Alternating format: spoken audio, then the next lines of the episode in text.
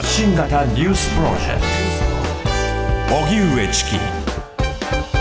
セッション。時刻は7時になりました。TBS ラジオキーステーションに生放送でお送りしている荻上チキセッションパーソナリティの荻上チキです。南部ひろみです。今週から北陸放送でお聞きの皆さんにもお聞きいただいてます。今夜もよろしくお願いします。よろしくお願いいたします。はい、お引っ越ししてね、はい。今日は4日目ですかね。そうですね。ん時間はい。帯が移動になって、そろそろリスナーの皆さんも慣れてきたかしらね。うん、この時間帯はね、その日のニュースをゲストの方とともに振り返りつつ、えーゲストの方とコラムコーナー、そうなんいろんな話を伺っていきたいと思います。本日は日替わりコメンテーター、今日の担当ジャーナリストの青木治さんです。はい青木さこんよろしくお願いいたします。お願いします。えープロフィール紹介させていただきます。えー青木治さんは、えー1966年長野県生まれです。うん。はい。1990年共同通信に入社なさって大阪社会部成田支局などを経て東京社会部で警視庁の警備公安担当記者を務められます。ソウル特派員を経て2006年からフリーランス。著書に虎尾徳田虎尾不随の病院王。公主刑。日本の公安警察。カルト権力。公安軍事。宗教侵食の果てになどがあります。はい。青木さんにはね、あの、取材報告もしていただいてますし、また、あの、権力に関して、まあ、長らくウォッチし続けて、うん。記事も書き続けていらっしゃいますけれども、はい。今は、最近はどういった取材されてるんですか？最近、最近いろいろしてますけれど、ん。書かなくちゃいけないものを全然書いてなくて、いろんな人に怒られてるんですけれども、はあ。まあまあね、最近 TBS テレビで大人気だったはい「ビバンはい。の別版別版。は、僕は別版ははちゃんと取材してないんですけれども、うん。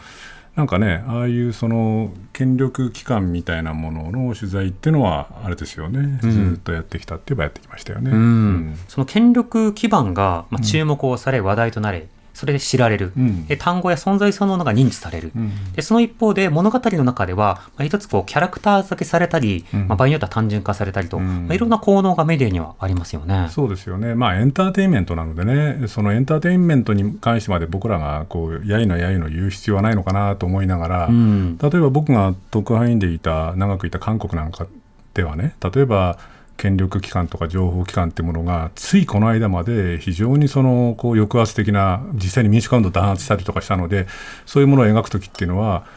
どちらかというとこう否定的であったりとか、うん問題点を指摘する。ドキュメンタリーとかあのエンターテインメントであってもね、はい。ところが日本のね「ビバンなんかもそうだったと思うんだけれどもどちらかというとヒーロー一句に描いてしまうっていうね、だからまあそれはもちろんエンターテインメントだからいいんだけれどもしかしこう民主的民主的統制が必要な軍事組織とか情報機関とか警察とか治安機関みたいなものをあんまりヒロイックに描きすぎるっていうのはある意味で僕ちょっと平和ボケ？嫌な言葉だけどね、なのかなって思ったりとかするところもありますよね。まあ基礎的なその知識とか、うんさまざまな見方が共有されている中で、あえてエンターテインメントになるのか、それともそのエンターテインメントが素で、あ、なるほど、こういったものなのかなっていう、うんある種親密感をこう増すような仕方で受け入れられるのか、そこはやっぱり我々に問われているところですね。だから僕あのセッションじゃなくこの曲じゃないんだけど別のラジオ局でやってる番組でね、はいその僕が「ビバンの話をそういう話をしたらね、うん。したらあるリスナーからメールが来て、はいはい。うちの子が大きくなったら別班に入りたいって言ってます みたいおなメールが来てて。はい。いやいやいやいや、この悪影響はちょっとまずいんじゃないのかななんて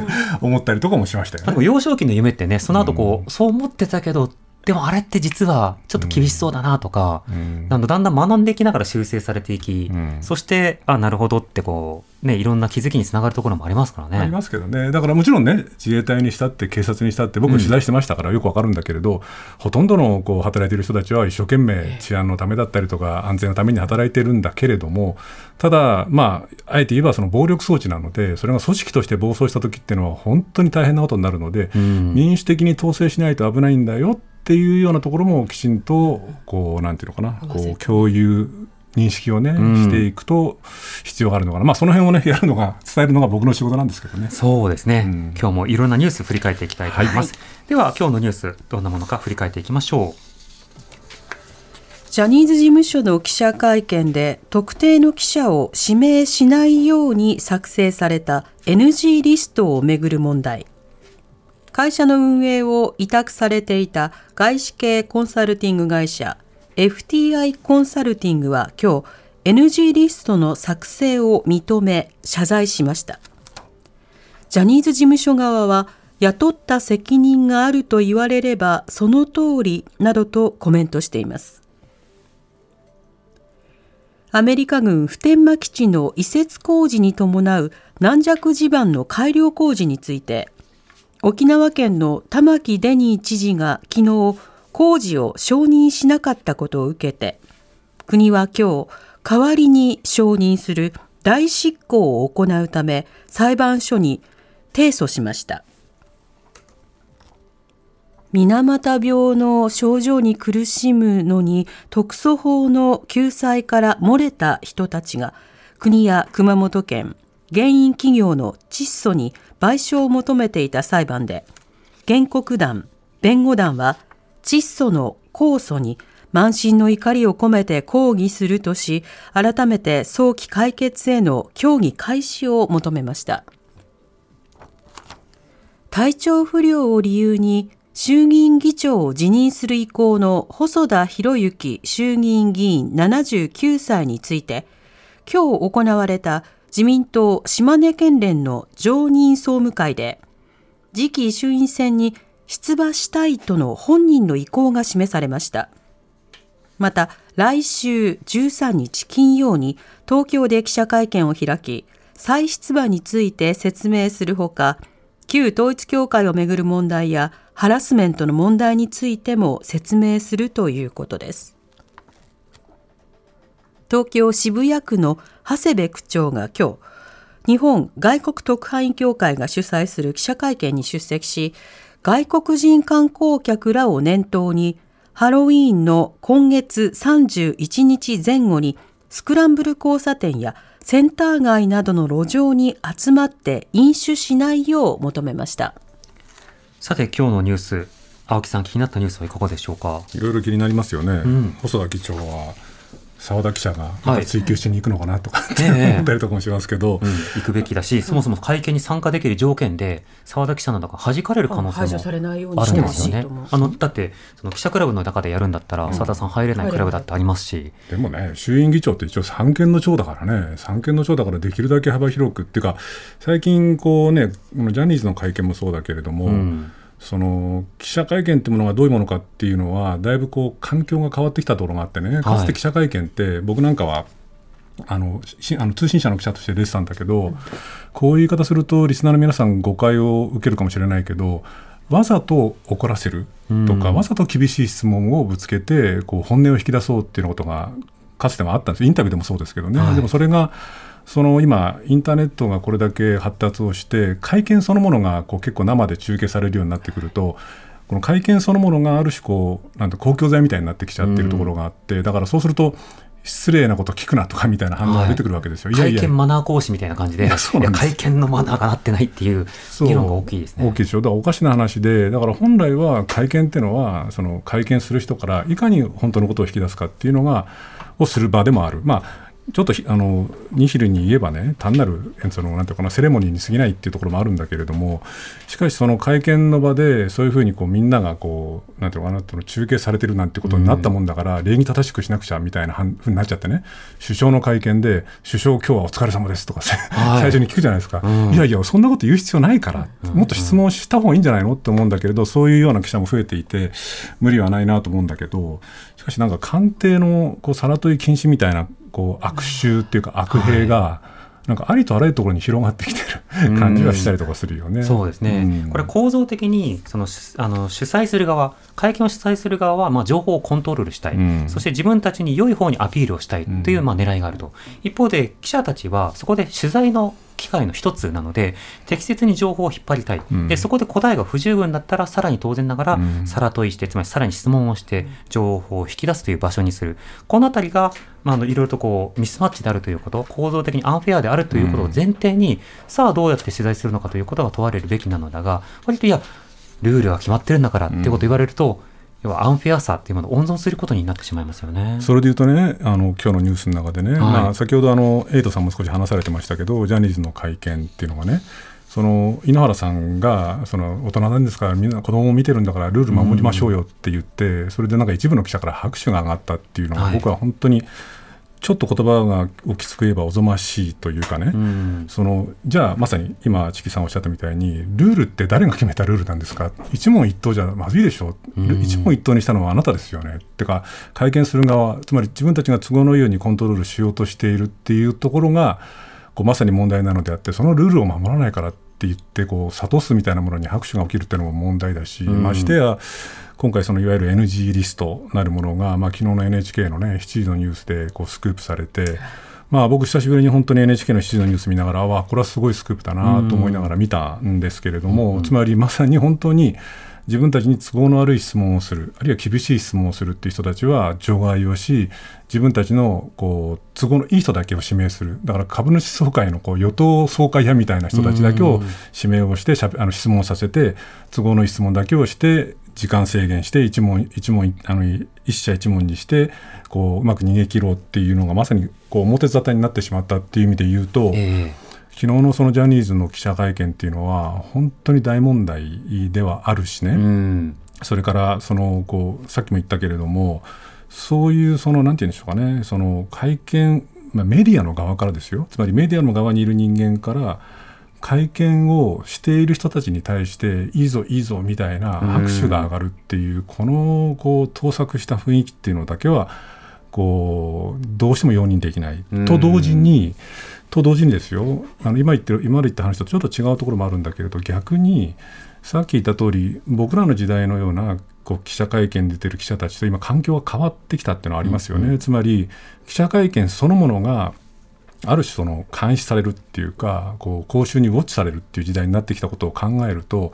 やっぱりこうそれは不可逆的にもうそういう状況なのでこううん抵抗できる問題ではないしむしろそれ別に悪いことじゃなくてメディア監視にもなるからそれは悪くないと捉えるんだったらやっぱりこの質問する側ももう少しこのその目をねこうん。うあるいはこうどういうふうに見えるのかあるいはどうやって会見をしている人からこうきちんと本音をうまく引き出すのかっていうことも考えないと、うん。逆にメディアがなんか好き勝手になんか騒いで質問してねで相手の人を困らせてるみたいな印象を与えてしまうっていうこのメディアの側のありようっていうのも、うん。やっぱり少し我々あるいはその会見でこう今現現役で出あの質問しているような記者たちは少し考えるべきかなっていうのは同時に感じたりはしますよね。そうですね、ん。そのある種の技法として、やっぱ聞き出し方だけではなくて、うん。カメラ越しにその見られ方、うん。そこまで記者がやらなきゃいけないのかっうんて問われるかもしれないけども、そういった時代になってるんだと、うん。そういった時にその路悪的な質問ではなく、うん。クリティカルな質問で、うん。どっちが逃げたのかが分かるようにして、うん。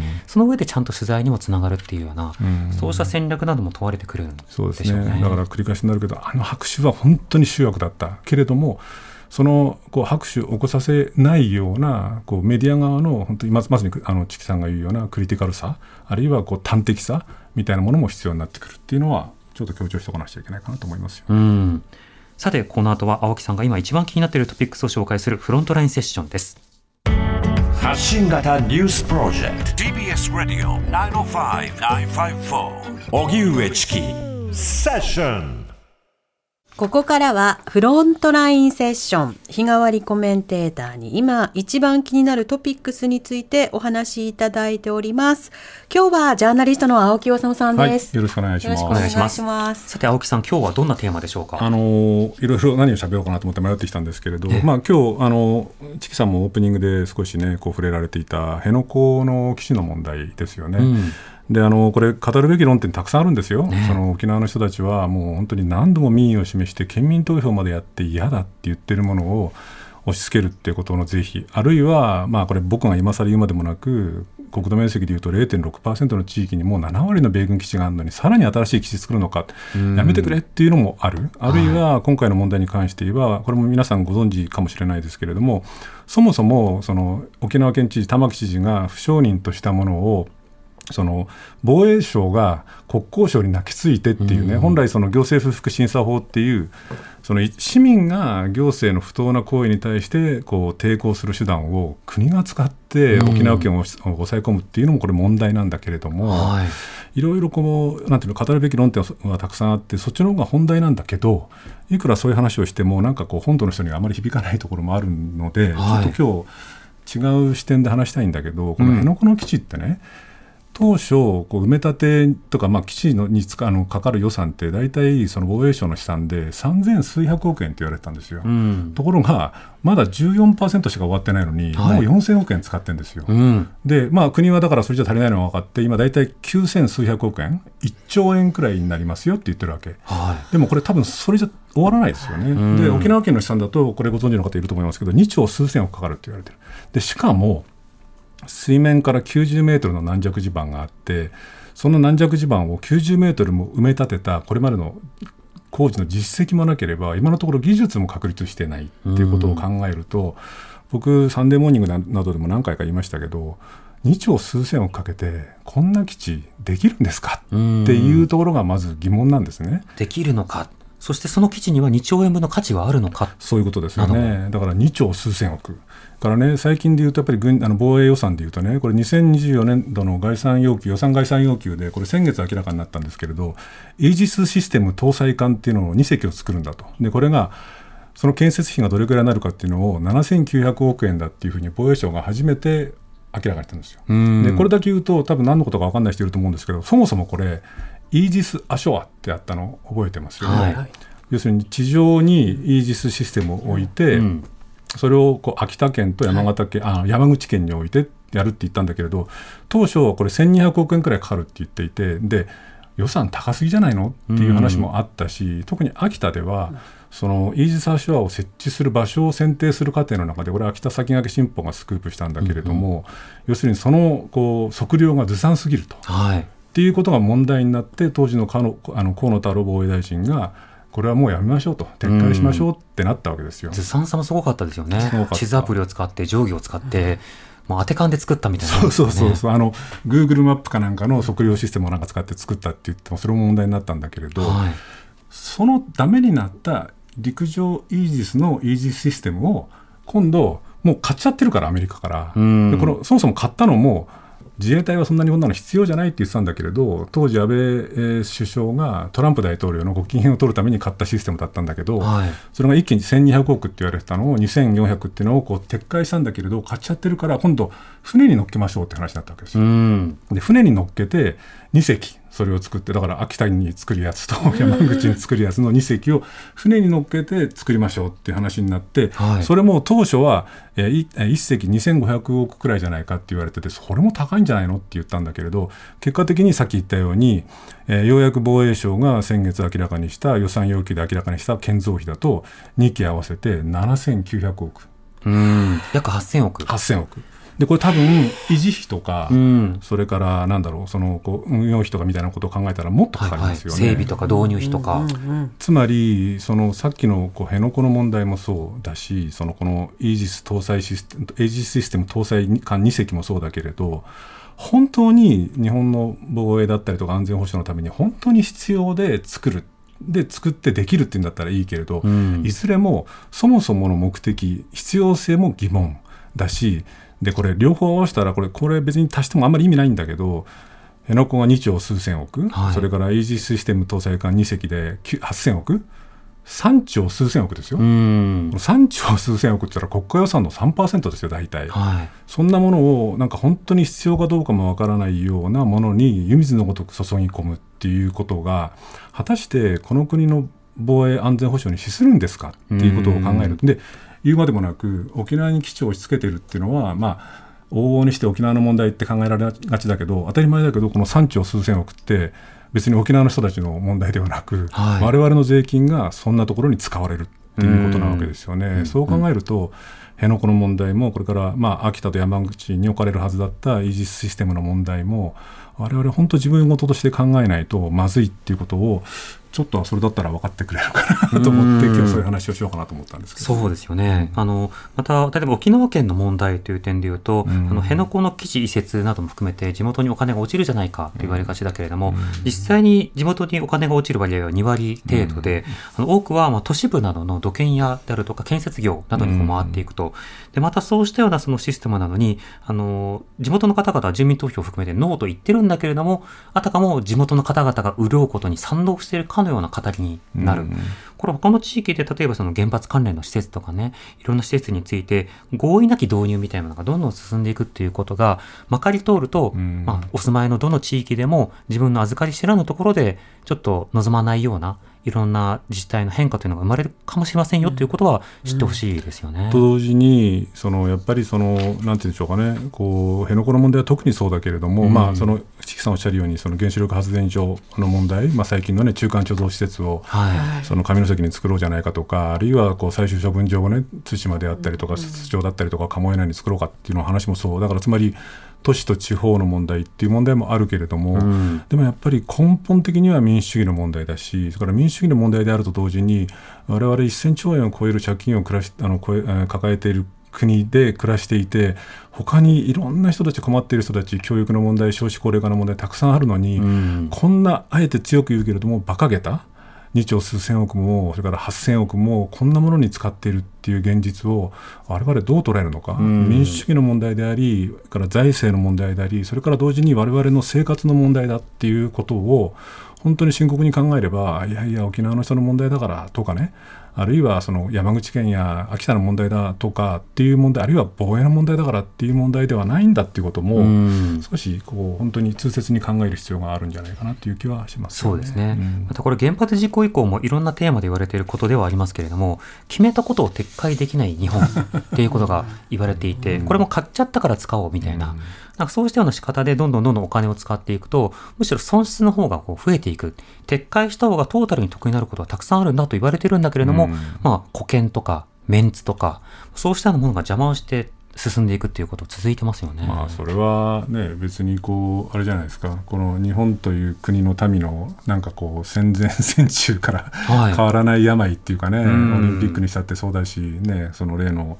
大阪万博にしてもそうだけれども、はい。一回決めちゃったことは何があってもやり通す。でうん。結果的に破滅状態になってからふっと気がついてああ俺たち間違えてたなって言って一億総懺悔させられるっていうようなね、うん。でもそういうものに対してやっぱりこう一つ一つおかしなものにはおかしいっていうふうに声を上げるべきだしそういう声を上げる人たちが少しでも多くなってくれば、はい。沖縄で苦しむ人あるいはこう、ね、福島で苦しむ人っていうのが、まあ、こういなくないなくはならないけれどもこう少なくなっていく。でそれを担っていくのがメディアでありっていうようなところは、我々常にね、まあ、6時からセッション今度変わったみたいなので、はいその一番重要な部分をチキさんたちがナムさんと一緒にぜひ担いでくだされば僕も多少協力しに来るようにします。はい、青木さんにね、もう何度も来ていただいて、はい。でもあのいろんな取材報告する中で、やっぱり例えば司法には司法の問題があり、行政には行政の問題があり、そして軍事組織や警察に問題がありと、それぞれ組織だけを個別に取り扱うと、まあ、例えば人々にとっては、まあ、夢の仕事で、で、安定的な仕事で、なおかつそうした人と例えば身近にいるっていう人はエリートと呼ばれて、で、信頼が高く、ドラマでもかっこよく描かれるみたいなところあるけれども、それが暴走する可能性と暴走し暴走してきた歴史を踏まえた上で、まあ、疑心暗鬼になるとは言わないが、それに対する歯止めのシステムは一生懸命考えていきましょうよという、ここは、まあ、立場問わず共有されることが必要ですよね。あのね、さっきの別班の話だったりとか、まあ、僕が取材をした公安警察の話もそうだけれども、うんそれは情報機関とか軍事組織、まあ、日本の場合はねご存知の通り自衛隊っていうのはあくまでも軍ではないっていう立て付けになっているので軍ではないんだけれどもでも事実上の軍事組織あるいは情報機関みたいなものっていうのを各国持っている。うん。で各国持っていてでそのそれをやっぱりでもさっき言った通り暴力装置だから民主的に統制をしておかないと危ないもんだっていうふうに常に考えないといけない。で例えば情報機関なんてことに関して言うとね別班をねこう、まあ、ある種今回のドラマが多少こう賛美的に描いてっていうのを僕問題視したけれども考えてほしいんですけれど洋の東西あるいは社会体制の左右を問わず情報機関とか治安機関とか軍事組織みたいなものが妙に強いとか、うん。権力を強大に握っている国とか社会って例外なく非常におかしな国ですよね。例えば、この今直近で言えばロシアのプーチン大統領っていうのは KGB 出身であったりとか、はい、かつての韓国もそうだし、それから、まあ、今のまあ、具体名言うとあんまりよくないけども北朝鮮であったりとか中国であったりとかかつての日本であったりとかみたいなものっていうのは例外なくそう。で韓国の場合はさっき言った通りまだその傷が生々しいので社会の中でそういう